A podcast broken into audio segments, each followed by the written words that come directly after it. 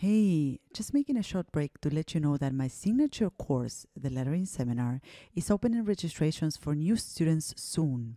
This program is my streamlined lettering university for you, and since 2017, it has helped students master the art of hand lettering and progress in their careers. It happens just a couple of times per year, so if you want to join us this time around, I recommend you to sign up for the waiting list on theletteringseminar.com and I will let you know as soon as registration opens. Also, those who sign up for the waiting list get exclusive access to some awesome bonuses. Go to theletteringseminar.com to sign up. Now, back to the show. Next episode of Martina Flor's Open Studio. Bye bye.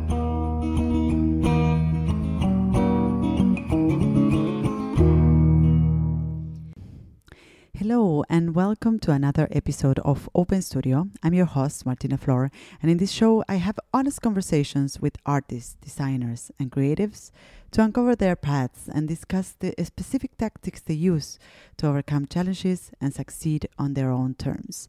Today, I'll be having a conversation with Erik Marinovich, Erik is a Berkeley based lettering artist and type designer, and is a co founder of Friends of Type. Since 2009, he has drawn letters, logos, and type for big clients like Nike, Target, Google, Hilton, Facebook, Ford Motor Company, among others. After over 10 years of running a successful solo business as a lettering artist, he launched New Form, a type design practice that looks to the culturally offbeat and peculiar oddities to inspire and inform the creation of expressive letter forms.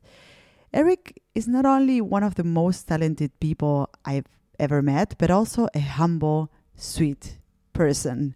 During our conversation, Erik opened up completely to speak about his insecurities when he first started in the creative industries and how he went from feeling, in his own words, not very special as a graphic designer, to becoming one of the top lettering artists of our times. Erik shared insights on how he financed the first years of his career, the people and actions that had a huge impact on his success, and the events that led to 10 years later starting a new business despite running an already successful one. Erik also shared real life numbers on some of the jobs he has done along the way, because of the international nature of our listeners, I ought to say that according to where you are in the world, these numbers may mean different things for you or may have different relevance. Eric lives in one of the most expensive cities in the world, and what he pays in rent only could mean several months of income in other cities. This is one of the deepest conversations that I have had in the podcast so far. Enjoy the best. Erik Marinovich. Hey, hello, Erik. How are you doing today? Thank you so much for coming on the podcast. It's so good to see you. I wish we were like in person to like say hi, high five, yeah. but here we are. yes, for those watching on YouTube, uh, we are kind of virtual hanging right now. So yeah. yes. So Erik, I was preparing the this podcast yesterday and I feel that I have so many things to talk to you about. Like, you know, we are fellow lettering artists. You have like an amazing career in letter design. You are also a dad, which is a completely new window. and I would love to go into that uh, topic. Um, you are a freelancer. Um, you just started a new business which congratulations for that. That's a big um, endeavor, um, especially when you're a, an accomplished you know lettering artist like which is one of my questions that i'm gonna go into later on which is like why starting a business when you already have a successful bit business in lettering uh, in lettering design. Um, so I have a lot of things to to talk to you about today. Um, so I thought we would start by the beginning, which is your childhood, and I want to ask you a little bit about about that. Um, where did you grow up? How is your family like? How was your childhood like? Do you have brothers, sisters? Tell us about I Erik. Love I love this because it all plays into the storyline of who we are in our adulthood, right? So Yeah. I am a California native. I was born and raised in the Bay Area. I have an older brother who's three years older than me, um, an ama- incredible human being, and uh, two amazing parents. Uh, my mom is originally from Ohio, and my dad is from Croatia. He came here when he was in his early 30s. So definitely grew up in this uh, dual cultural household. You know, my mom came in with her American Midwest background, and then somehow, you know, m- my dad and her, him not speaking English, uh, just made it work out. Still married to this day. Uh, it- it- best of both worlds, I would have to say. So uh, that's been a really big impact. And then plus, all my summers were spent in Croatia with my family there. And Wow, that's a big plus. now, yeah, it's now what I'm doing with my kids, uh, despite the pandemic for the last two years and not traveling. Yeah. Yeah. So, and, and how was that like growing up in a household, uh, like a bilingual household, I guess? Mhm. Was your f- father speaking Croatian to you, or how was that?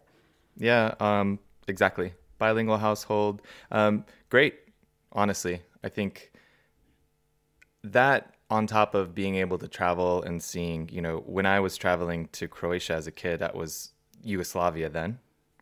So it was just a, a culture shock, the, you know, when I was old enough to recognize. But all of that left uh, big impressions on me and definitely like made me the person who I am today and the way that I see the world because of being fortunate to have a family that put me on a plane the day after school ended in the summer and then came back home the day before school started for, you know, uh, pretty much all my childhood.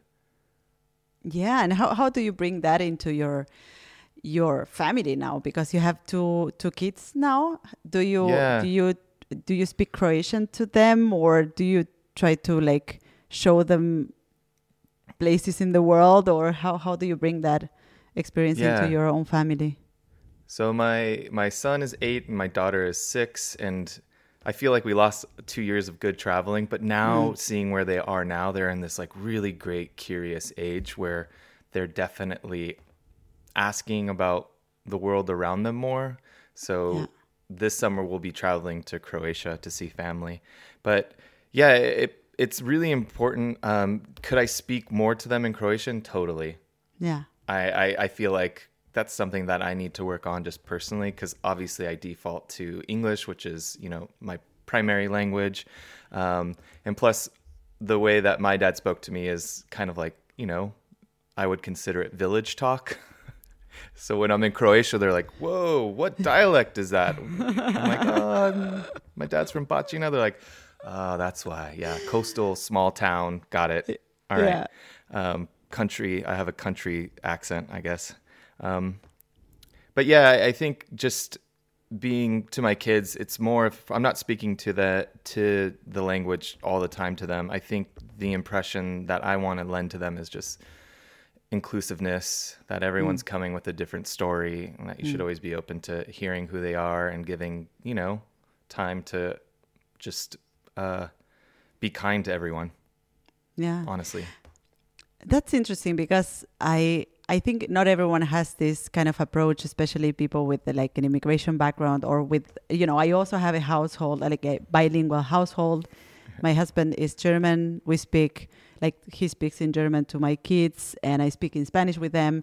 But I know people who don't do that. I know also like um, a lot of people who try to hide their native language or kind of like you know speak the language of the place where they are living in and um, and I think that it's such a great gift to kind Mm. of bring this into your kids life you know to Yeah. teach them a new language to teach them that there's new ways of doing stuff that there's different cultures and um, and I appreciate the approach you're having right now so what are your you know what what were your parents doing when when you were a kid Uh, you know, I had a.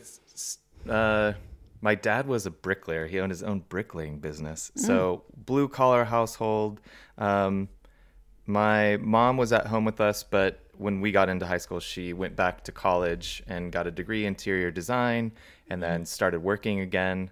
Um, so just really, uh, uh, both of them are are creative, but in these interesting ways, right? My mom was always open to the idea of me as a kid always drawing so she really promoted that signed me up for art classes and after school programs and just really nurtured that and could see that I loved it. And then on the flip side of it although my dad being you know a bricklayer I feel that his approach was much more of a creative one and he's retired now but probably the last 10 years of his business um, he was so well established as just like a pure craftsman that certain architects would just hire him show him a rent like show him a rendering of i don't know it could be something like a paving walkway or someone's water fountain and they would just show him a drawing and then they would trust him to just make it. So being around you know my mom who influenced kind of promoting the sketching you and your sketch pad and uh,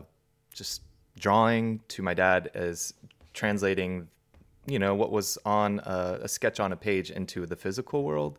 So this really amazing duality much like the languages that were spoken in the household it also was really impressionable with kind of the creative side for me as a, as a kid growing up. Yeah. So I guess they were not surprised when you when you told them that you were going to pursue a career in graphic design or that you were going to sign up for a graphic design. N- no Or, uh, hesitation. There was n- Yeah.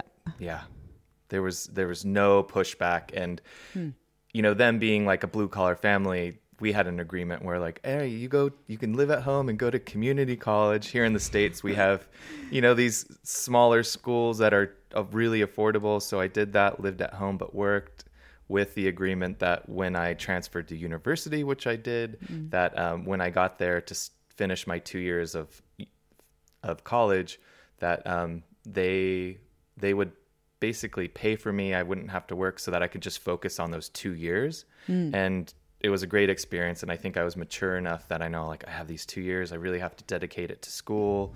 So I just I didn't mess around Yeah. at all. Yeah. And after after school, what happened? Um, by that time, there was another recession that was happening either here in this. I can't, you know, I feel like COVID has, not that I've had it, luckily, knock on wood, but just that two year gap of time, my mind is jumbled with years. But finished college, and at that time, there was a, a recession. So I started working with my dad because I couldn't find work.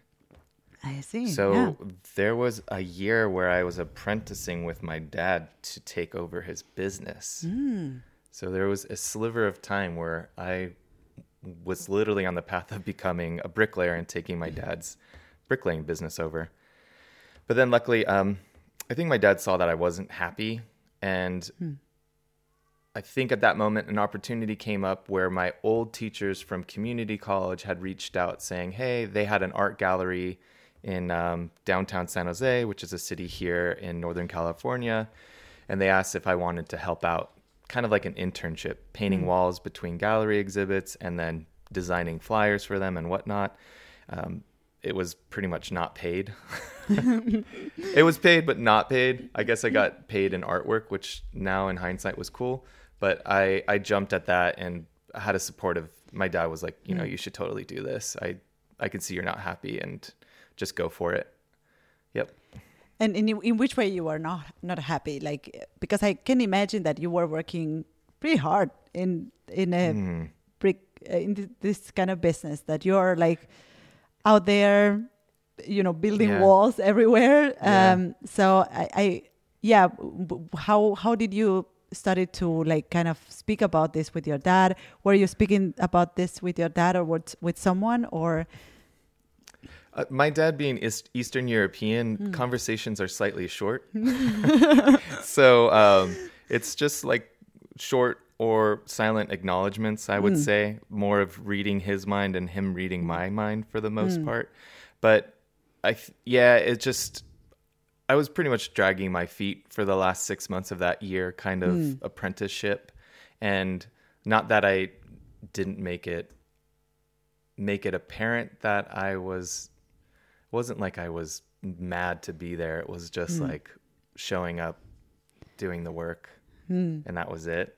Not super Um, excited about it or yeah. anything. Yeah. Yeah, Yeah. no, yeah. I think I was most excited about having lunchtime, like having a break from it. and then, of course, the day finishing and going home. Um, but, you know, that year really was impressionable just because of the work ethic that was involved. And now looking back and you bringing this all up, I think the repetition in the nature of being a bricklayer, it's, you know, one piece at a time. Uh, really translated pretty true to what lettering is. It's Oh, this yeah. series of operations that build up to this final composition, similar to bricklaying, right? You start Yeah. with nothing, and then next thing you know, there's a wall that's been built. But it's that time, it's the patience, and yep, Yeah, I can totally see that. And also, I can Yeah. see how that work ethic translates into learning something really good. You know, like that you have Yeah. to give it time, you have to be patient. Um, yeah, Yeah. The nur- I think it's the nurturing of it. It doesn't. nurturing. It just you can't snap your fingers and it's done. It's like you got to put in the work. I love that. And Yeah. so you were having this um, internship and at this gallery for almost no money, and at some point you decided to move to New York, and you started, you know, a some years of working in branding, right? hmm Yeah, yeah. Um, my girlfriend, now wife at the time, we were doing a long distance relationship for about two and a half years. This is between working for my dad and working for the gallery.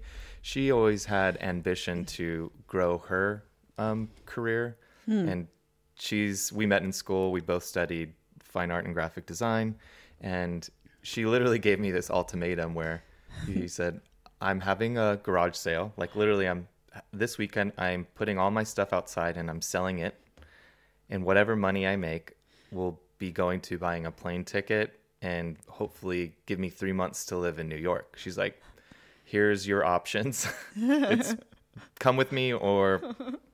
Not that she said we're done, but it was definitely um, she it's, silently implied that, and so I followed suit. I sold a lot of my stuff, um, saved the money I could, and we both bought a plane ticket out to New York.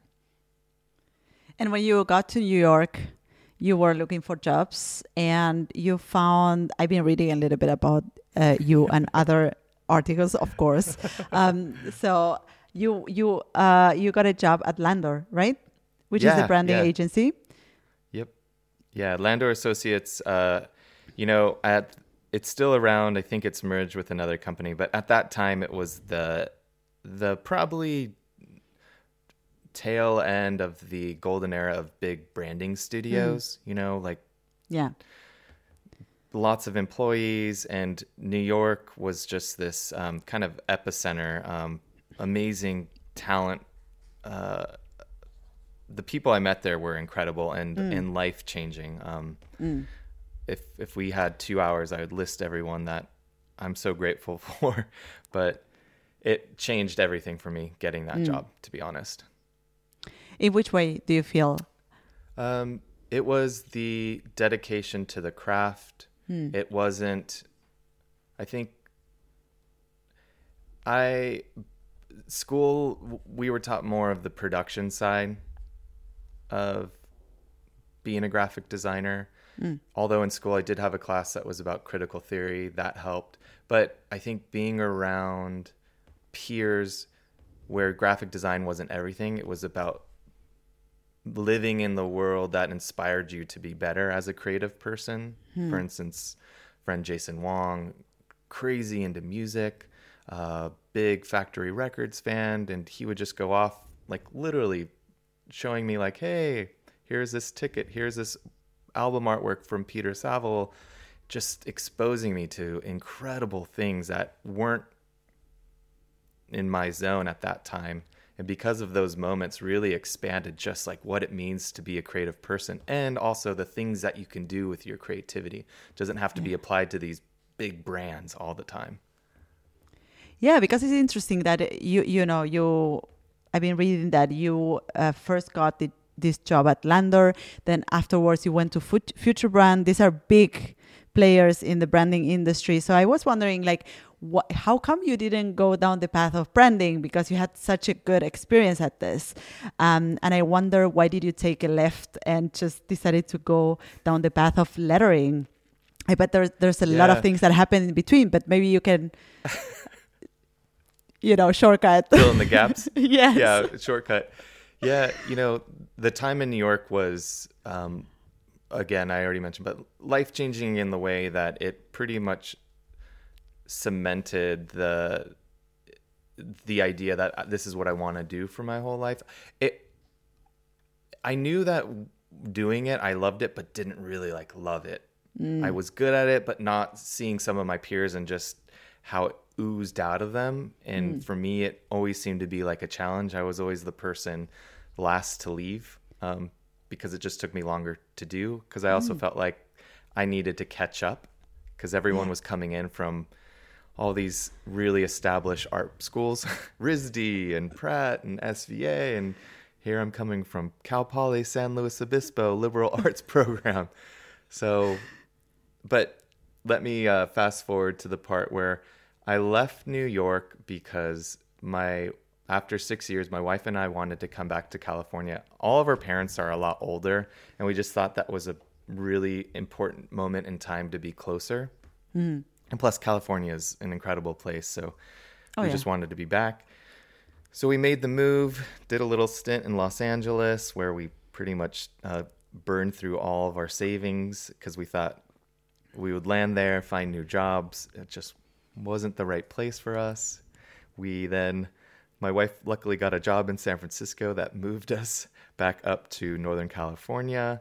And I was freelancing and I was. Mm freelancing for a bunch of small studios, including a lot of my freelancing for my N- New York network, which was mm-hmm. great. Yeah. But at that time, freelancing for, you're just like plugging in the holes that other people can't get to in their project per se.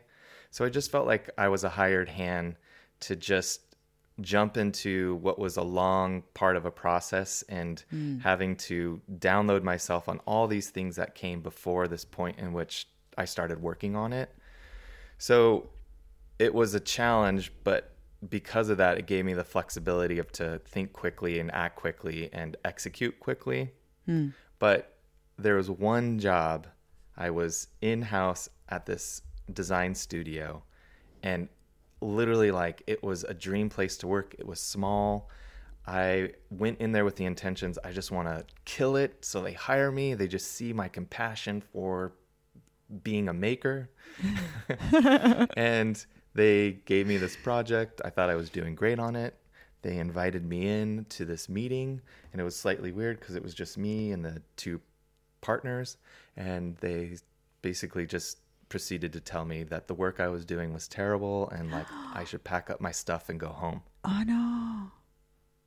So after doing what was probably like my eighth year into like this branding creative thing, everything just crashed. Like mm. left with my head down, crying, mm. called my wife, called my friends just because I was just needed to vent and you know everyone was supportive but that was the longest walk i've ever had home and i went home and one my friend aaron carambula who mm. i hmm. met at landor in new york he just suggested like hey man why don't you do what you always do and just draw in your sketchbook as a form of art therapy yeah and that's what i did so i wrote a little note that said thank you and f you and shared it back to him. It was a crude sketch, and he was like, "This is great. You should just post it somewhere." This was probably the time of the beginning of Tumblr, which is crazy to think. It feels like it was yesterday, but it's been a long time. Yeah. And all these other kind of bookmarking websites. And I said, "But where?" And he's like, "Well, how about we just make um, a website for it?" And then mm literally, uh, and I think an eight-hour period, we came up with the name, and he designed the website and Friends of Type was born. Yeah. Oh, I love this part. So I know that you have you have spoke about this uh, this project because I know that it's, it has been really life changing for you. Like, Yeah. you know, it was like a before and after this project. And it also has been, I have to say, like a before and after um, for the lettering world. Um, I think this project also uh, inspired many of us that are doing this for a living now. And um, so I want to get into the specifics of that project. So you sent this sketch to a friend, and eight hours later, you were posting that on a website. Um, you came up with a name, a branding, like a look and feel for that website, and everything. Um, Everything. Tell us a little bit about you know what what went down in that moment where when you were creating this website what did you invest in money uh, did you invest some money or did you you know who created the website did you have any experience at at um, web web design or anything how did you Mhm. put that together in just eight hours Yeah. Yes, great question. And it's nice to have the space to kind of give everything uh, a fuller history and context for, for those who might not know it. So, yeah, Friends of Type was literally born in this eight hour brainstorm and crazy work session between Mm. me and Aaron Carambula. Aaron, who now lives in California, but at that time was living in New York still. Mm. And he's always been uh, an amazing, supportive friend, uh, still to this day. Best friend, actually. And so we had this fond, we were both admirers of of lettering, of type, even when we worked together at Landor. So there was this shared interest and mutual affection for it. So he he probably he's a person that can always see into the future. I always tell him this, either with technology or just what's next. And so um, he's like, he offered to make the website because that's what he was really affluent in in web design at the time, and always again he could see into the future. So uh, he made it very quick. Like literally, I think in eight hours it was made. I had worked on all the branding, got the color palette down, kind of set this uh, strategy, which was rather than the world of inspiration at that time in the internet existed as these websites where you're just going to look for it. Mm. Would it be awesome to create a website where it's all original content? It's not bookmark content that we're just seeing a plethora of other people's work. What if it's just like our work? Mm. So we set this really crazy schedule of like one new post a day. Mm.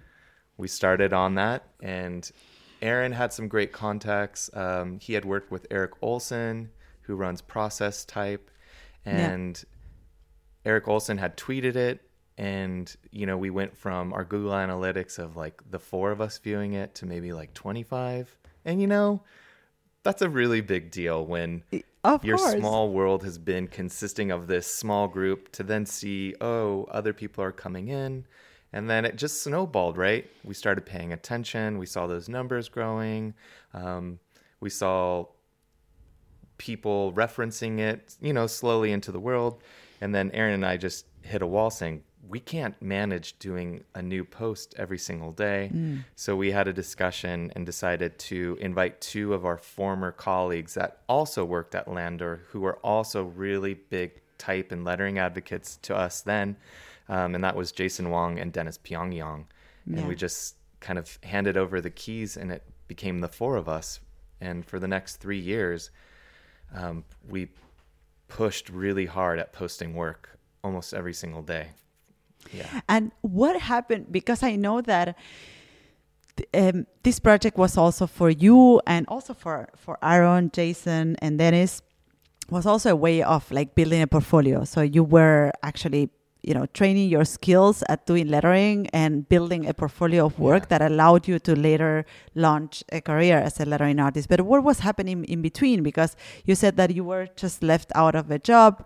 Um, you were a, a little bit down uh, and like uh, yeah, it was a down moment in your life. You had started this project, which still didn't make any money for you. So what what happened in between? Um, you know, while you were doing this project, super engaged.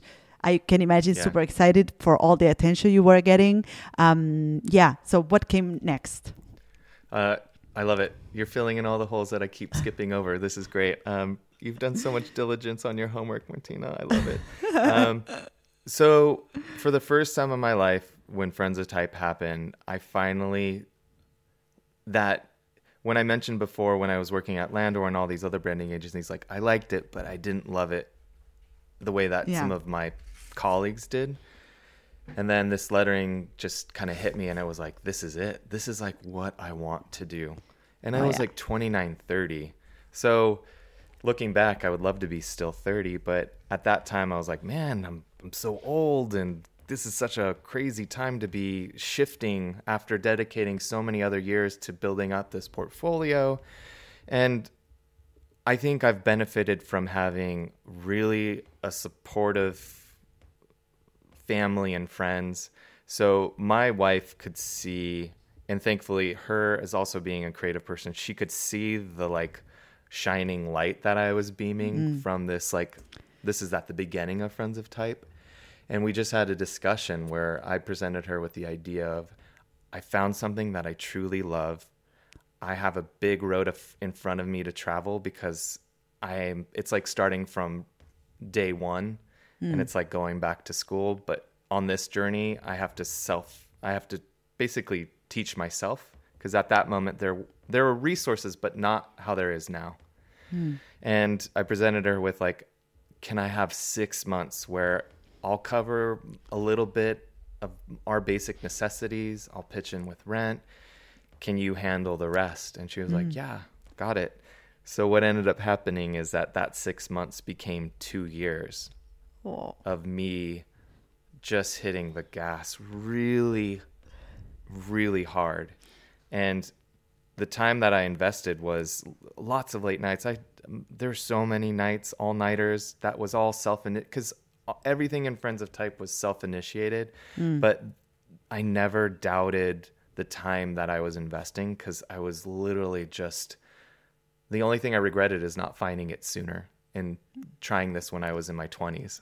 but you have to follow a path in order to find these moments in which you recognize this is the thing you need to be doing hmm. and hopefully be in a place where you can pivot. So, so your Yeah. wife was a big, like the the huge. The huge support that you needed to actually get the thing Hero. started. Yeah, My Amazing. venture, she was my venture, ca- my venture capitalist. totally. Yeah. yeah. So you you were you were building your portfolio, and later on, as you said, I'm trying to fill the gaps. Later on, you you launched your lettering studio, or your your you launched yourself as a lettering artist. So what came first? You had.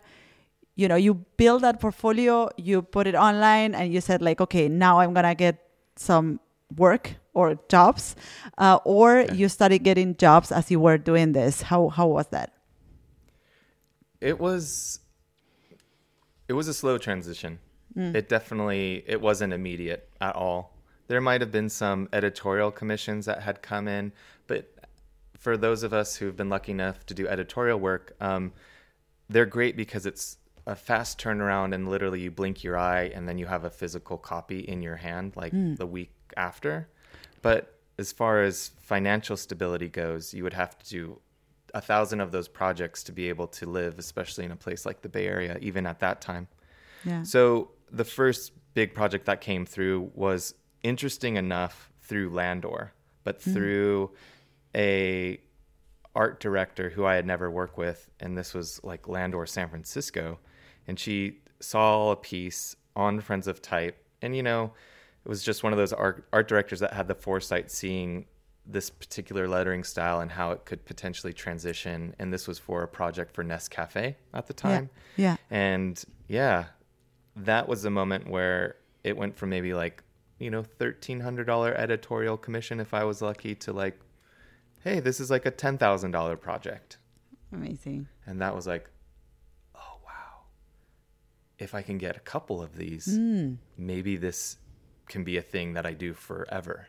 So that definitely was a, a, a moment of pure encouragement to like go even more with the lettering. So And you were you were there in the early steps with uh, Friends of Type, like you you had just started, and this project came in and you thought like okay so this is a sustainable Mhm. career Yep.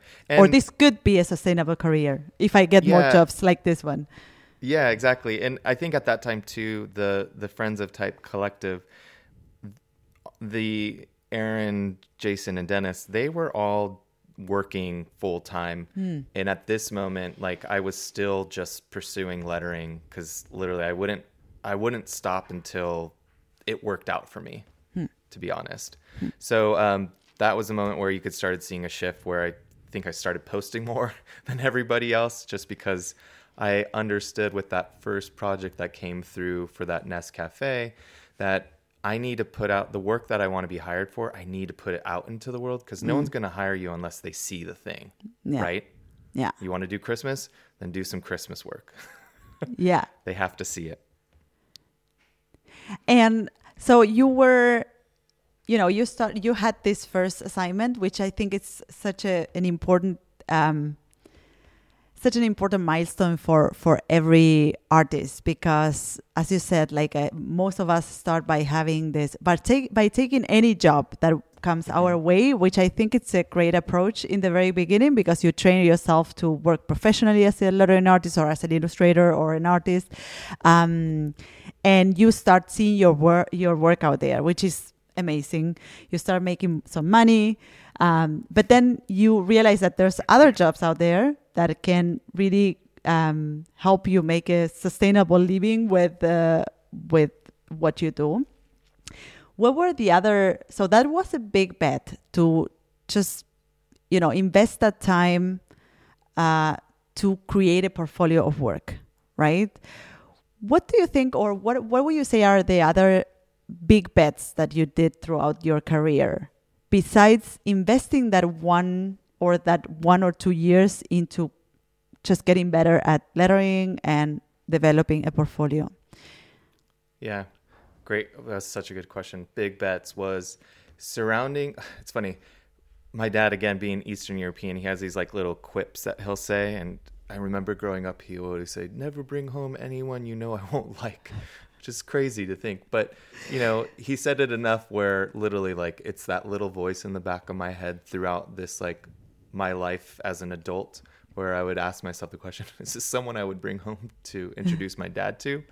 And that big bet was surrounding myself by humble, kind, more talented people that were willing to be transparent and be patient to either share their applied knowledge and help you get to the place. They see something in you. Maybe it's because you're motivated. Maybe it's because there's a spark of talent and are mm. willing to take time out of their life to invest in you to to encourage you or show you different tips and tricks to become better.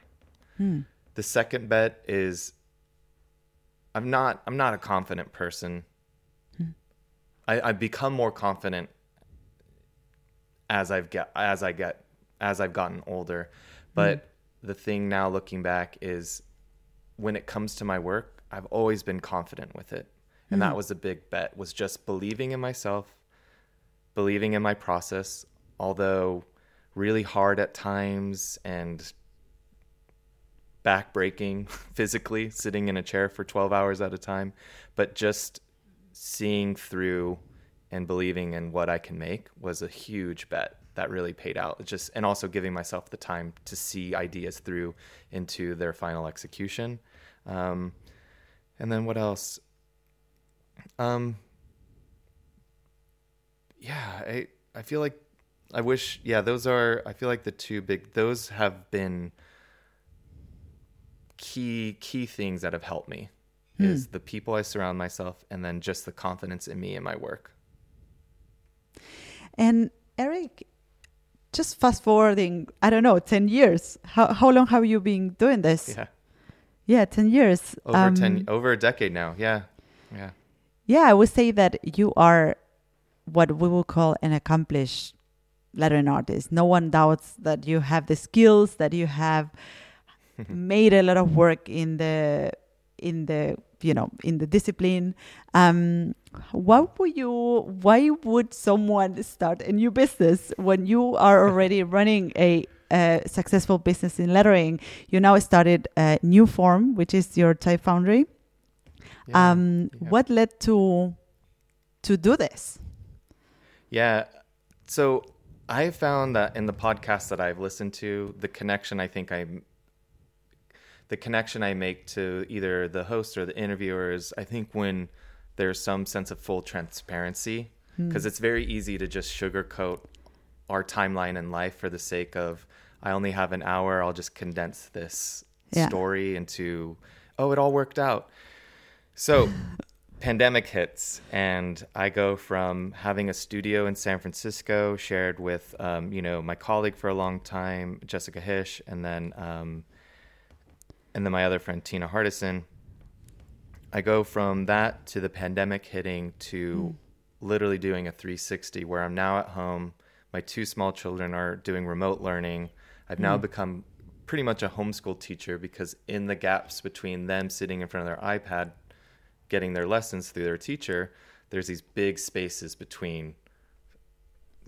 So I became PE teacher, English teacher, um, you know, s- social emotional teacher, and my schedule looked like this. I was at home. I was with them until 5:30 until my wife who has a full-time job.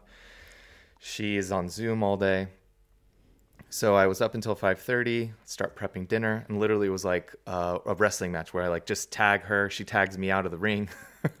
I go upstairs and then I proceed to work until the work gets done. So I Yeah. became a professional dad and I was still a prof- like in my professional practice of lettering. Mm, mm. And a lot of those nights look like me being up until 3 a.m. for like almost eight months to a year. Oh, okay. And then I had this moment in which I did an all nighter. I was up here and I was walking downstairs and I fell down my staircase and like injured my back really bad. yeah. And in that moment, I pretty much had a mental breakdown, panic attack, and just mm. like curled into a ball. And yeah, it was, it was the moment where I knew this wasn't sustainable. And mm. I had just been leading myself on for a year or so, thinking that I can make this all work. I can be mm. there for my kids. I can be there for my business and still, s mm. you know, support the way I need to for my household. And And sorry, just, moment, just to, um, to get a little bit of yeah. context, you were doing, you were still doing essentially client work. letter, Yeah, lettering. Yeah. Yeah. like lettering i was doing lettering full time and as Yeah. all of us know who do lettering it's it's it's it takes a while especially Yeah. depending on what the ask is if it's complicated it has a lot of if it's a paragraph that just means a lot more time to actually physically Mm. make it Yeah. so I was at the mercy of no longer having this big space during the day to work. And now it was very condensed. I had this evening to just do it all. So I burned myself out, injured myself. And luckily, during this time as well, since what we do is solitary arts, right? A lot of us are always at home doing our own work all the time. Um, Yeah. I was pretty lonely, right? I Yeah. wasn't in a studio. I wasn't talking to, you know, my colleague Jessica and Tina anymore. So my friend James Edmondson, who runs Ono Type Co., he suggested of doing this accountability call. So hmm. every Monday and still to this day at 1:30 p.m. Pacific Standard Time, we meet and talk for 30 minutes to an hour. And we have an agenda of the things we want to accomplish, the things hmm. that we're intending to uh, work towards for the year and so on. And he's always been a very big proponent of he runs his own successful type foundry. He was always like, please make a type foundry. Hmm. Just make fonts. Please make fonts. And he hit that drum for a very long time. And it was that moment where I had that incident where I fell down the stairs where I'm like, maybe this is the time where I need to make the shift, where it hmm. isn't about the client work. It's about rededicating myself and the time I have somewhat similar to what Friends of Type was for that first two years, where it was just pure. The output was purely my work that I saw in my head that I needed to see out in the world. And I wanted to see if I could do that same kind of moment and shift businesses and work on developing a type foundry. And I can imagine that as a father and as a you know having a family and having to sustain it as well you were also thinking in terms of financial gain right? You were not not no longer seeing this as a side project like uh, friends of type where you will venture into another craft or like just for fun studying at Type Foundry. So, what was there in studying at Type, Type Foundry that will allow, I don't know, more space for your life or more financial gain, or what were your what, were, what was the formula there or the calculation you made? I think being naive is helpful. It's like a blessing and a curse. So I was naive to think, oh, hey, I can do this in three months. I already mm. do letters for a living. I can be able to transition to just, you know, releasing typefaces like I do lettering pieces. Oh, was I? I was so wrong because not only is it a different part of the brain where you know lettering is looking at it's just this one composition it's a single illustration type design is this systematic approach of developing these components that it works in a system and it's also new software it's different ways of distributing you have license agreements dot dot dot dot dot not to so, mention the the duration of the projects where like lettering it's instant gratification and type design is like a lifetime project. It's like it could take totally. one year or two years to finish one single typeface. So yeah. Yeah, That's, and then also, where do you start? If there's yeah. a billion options, oh, how yeah. do you produce something that is going to be relevant and f- have enough uniqueness to it that it might stand out in a in a very crowded field? Yeah, like wow. Um, and I think that comes into play all the last maybe 15 years of work from branding to lettering is look at the context of what's happening in trends and in the world and then if everyone's going this way you know swim in the opposite direction because mm, mm. eventually if you do something slightly different there's going to be those art directors and designers that see that that are also like-minded like you and are willing to try your work out and present it to repackage it meaning buy your type repackage it and put it out into the world in their own way using their skill set um, that's getting off subject, but the important thing was, yeah, it was a very long road. What ended up happening yeah. is it literally took probably over 10 months to, from when I made the decision, I was still doing client work. And then eventually, um, 10 months ago, I realized I can't do client work. Although I slowed the lettering client work down, I can't do both. Hmm. If I'm going to succeed and see this through new form type, I need to make the commitment of stopping yeah. client work just to see it through. And I did that. And, you know, again, my kids are back in school, but their days are much more condensed. Mm. So my window of working is, is even smaller than what I had 10 years ago. Mm. So that's where the accountability call with James came in. I, yeah, he, yeah. he helped me through, yeah, present ideas. And he's like, I think this I would continue on this if I hit a roadblock. Since he had already gone through the process, he was in his sixth or seventh year of running Ono yeah. Typeco. Um, he helped me through that. You know, it's not he's giving me the keys; he's giving me the suggestions to get over that roadblock.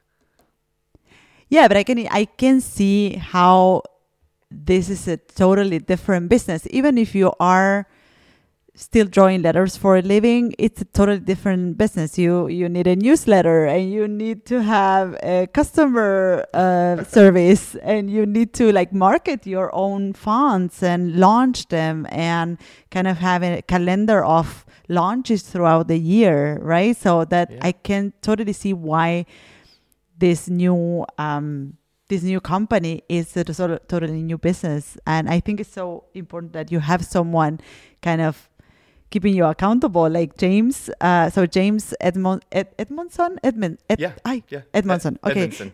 Edmondson. So he uh, he runs a type foundry called Ono Typeco, and I think it's one of this kind of independent type foundries that also, as you said, perhaps don't follow the trends as everyone mm-hmm. knows. Like everyone is doing like sans serif fonts because this is what what sells and you know like you can totally make a business out of doing things that are different and have your own niche right and uh, be known for that. So, um, so great. So in these accountability calls that you were having with uh, James, just to to um, wrap up the this this new business venture that you started, um, what what are the things that you were talking about? Like what are what are the topics you were working towards as you started this new company? Uh, it was we wouldn't say it was a strategy, but it was making sure to work on all the pieces required to having a successful launch Hmm. of the business, which was New Form.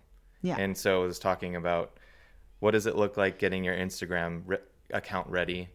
What does that look like? And what type of work, marketing, self initiating work, what does that look like? And how do you want to present New Form to the world? yeah. Then there's the whole just business aspect of, all right, you got to get the website, you have to get the MailChimp, you have to get the Google Analytics, you have mm-hmm. to get the e commerce platform. I'm not a web designer, but I took on the challenge of doing this first version of the website myself. So then researching what are, do you do Squarespace? Do you do Semplice? I think I'm saying that right. And so on, Cargo. And I ended up going with uh, Semplice. And again, like learning a whole new language, right? Yeah. It's proprietary. It's made to, it's made for designers. So that's a thing Yeah. and then the license agreements and looking at 10 different foundries and collating all this language to something that feels right for you and Yeah. how you want people to buy and uh, work with your fonts. And then finally it's setting up the email and what does it look like on how do do you respond to people right away? Do you respond to them a day later? And most of all it was the branding of how what is new form and how is it going to be unique to me? Hmm. And how is it going to present itself where it's unique to t- people seeing it for the first time? Hmm. So it was all of that. The accountability call was all these different moving pieces but making sure that as one got finished we were working on to the next one and the next one and the next one. And then just having a critical eye someone who can call you out on your bs like you're not trying hard enough. I know you can do better. Yeah. that is very important to find a colleague and a friend that can tell you the truth and knows Oh, yeah. you well enough when they can tell you like this can be better because i know you can make it better Yeah. that was so crucial to me getting new form to a place where i felt confident when it was ready to be presented to the world And how do you feel that now it has impacted your personal life? Now, now that you have transitioned from working for clients into selling digital products, which is essentially what a type foundry does. Um, eventually, you can also do custom typefaces for clients as well, but that is the big difference from you know working as an artist for clients to start your own company your own type foundry uh, selling fonts right how does this impact your life Uh, financially, huge impact because um, I understand that I'm not going to be making the money I made doing the lettering work when it was full steam ahead. I basically had a whole year, I had a year worth of work booked. Now it's, all right, I'm taking a massive pay cut. My salary looks like what I was making when I was an intern, like 15, 18 years ago, whatever, to now understanding that in order for this to grow, like how I grew Friends of Type and into my own personal lettering practice, is the giving the time to nurture it and understanding that by giving it your attention, much like your child, and feeding it the right things, it will grow into being um, something better than the thing that you were doing the time before. So I'm in a place where I just know, like, in five years, this is going to be great. yeah Um, but the thing that's important for me and what I understand the luxury that this new business can give me is the passive income. Where lettering, I'm at the mercy of clients seeing my work and hiring me to do it. yeah In that regard, too, you're also expanding. You have to do a ton of revisions and options, and you're just burning through a lot of your creative juice, as I've been calling it. And I wanted to get back to a place where I reserve that kind of creativity and that battery life for myself and put Yeah. it back into something that I can grow again, like I did with Friends of Type. So it's kind of all over the place, but I will say that um, you know I'll still be do, doing lettering, but I, I have to be selective on what projects I, I bring in. But I also do want to make more space for the new releases and obviously the big roadmap it takes to develop, make, produce, and then launch a, a new typeface.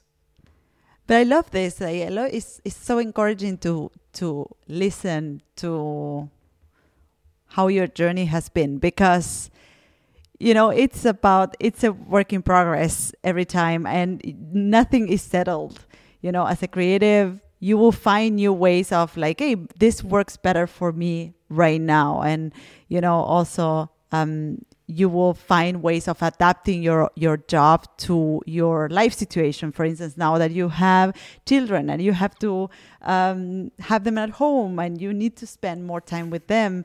So you can really shape your job in in the way that works for you and for your um, lifestyle. So I think it's so encouraging to hear you say, after 10 years of doing lettering and being successful at it, um, taking that big risk of starting a new company and trying to figure things out for the best, you know? Yeah. And I just think as like humans and maybe sorry, I shouldn't project this to every about this is how I see everyone, but for me, I think it's it's that itch to try something new is you've studied for something so long, you've built up this portfolio of work, you've become really confident in what you can make and the time it takes to make. But then you see it as like, all right, I've gotten to this place where literally like if I had a bucket list 10 years ago, I've I've been really grateful and, and I'm able to check those off the bucket list, whatever. I hate Yeah. saying that term. But it got to a point where the work slightly became repetitive that I needed some new challenge and it just seemed like a very good pivot to work towards making a type foundry. It's in the same zone, but I'm expanding kind of my learning process and applying it. And I'll do I do have to say is that the lettering community, I mean sorry, the type design community is so inclusive and incredibly transparent with if you have a problem, they will someone has made a video uh, they'll reply to your email within five minutes with an answer it's just a very supportive incredible industry And I'm sure they are really happy to have you right now. Oh, After your 10 years of, of lettering, uh, I bet they will really welcome you into the, the community. Um, Erik, to wrap up, I would like to do a little game. I haven't done it before, but I think you're the perfect person to do it. Uh, the game is called Finish the Sentence. I bet you have played uh, this game uh, earlier in your life. um, probably yes I, I feel like i do this with my children every morning where they just stop a sentence and i'm like are you hungry but go ahead Great. So you're a pro. So I basically start a sentence and you complete it. Okay. Are you ready? Yeah a little nervous but i'm ready. I could never get bored of picking my nose. Style is supreme. No no no no. Let me do that again. Style is not everything it's made up to be. I'm a little embarrassed by the fact that I know so little about life. If if I wouldn't be doing this for a living, I would be mowing lawns. It's true. I'm always chosen first when it comes to cleaning the dishes. Also true my wife always tells me that Can you please pay attention to when I'm telling you something? also true. can totally relate. I'm always like somewhere else. right now is the perfect time to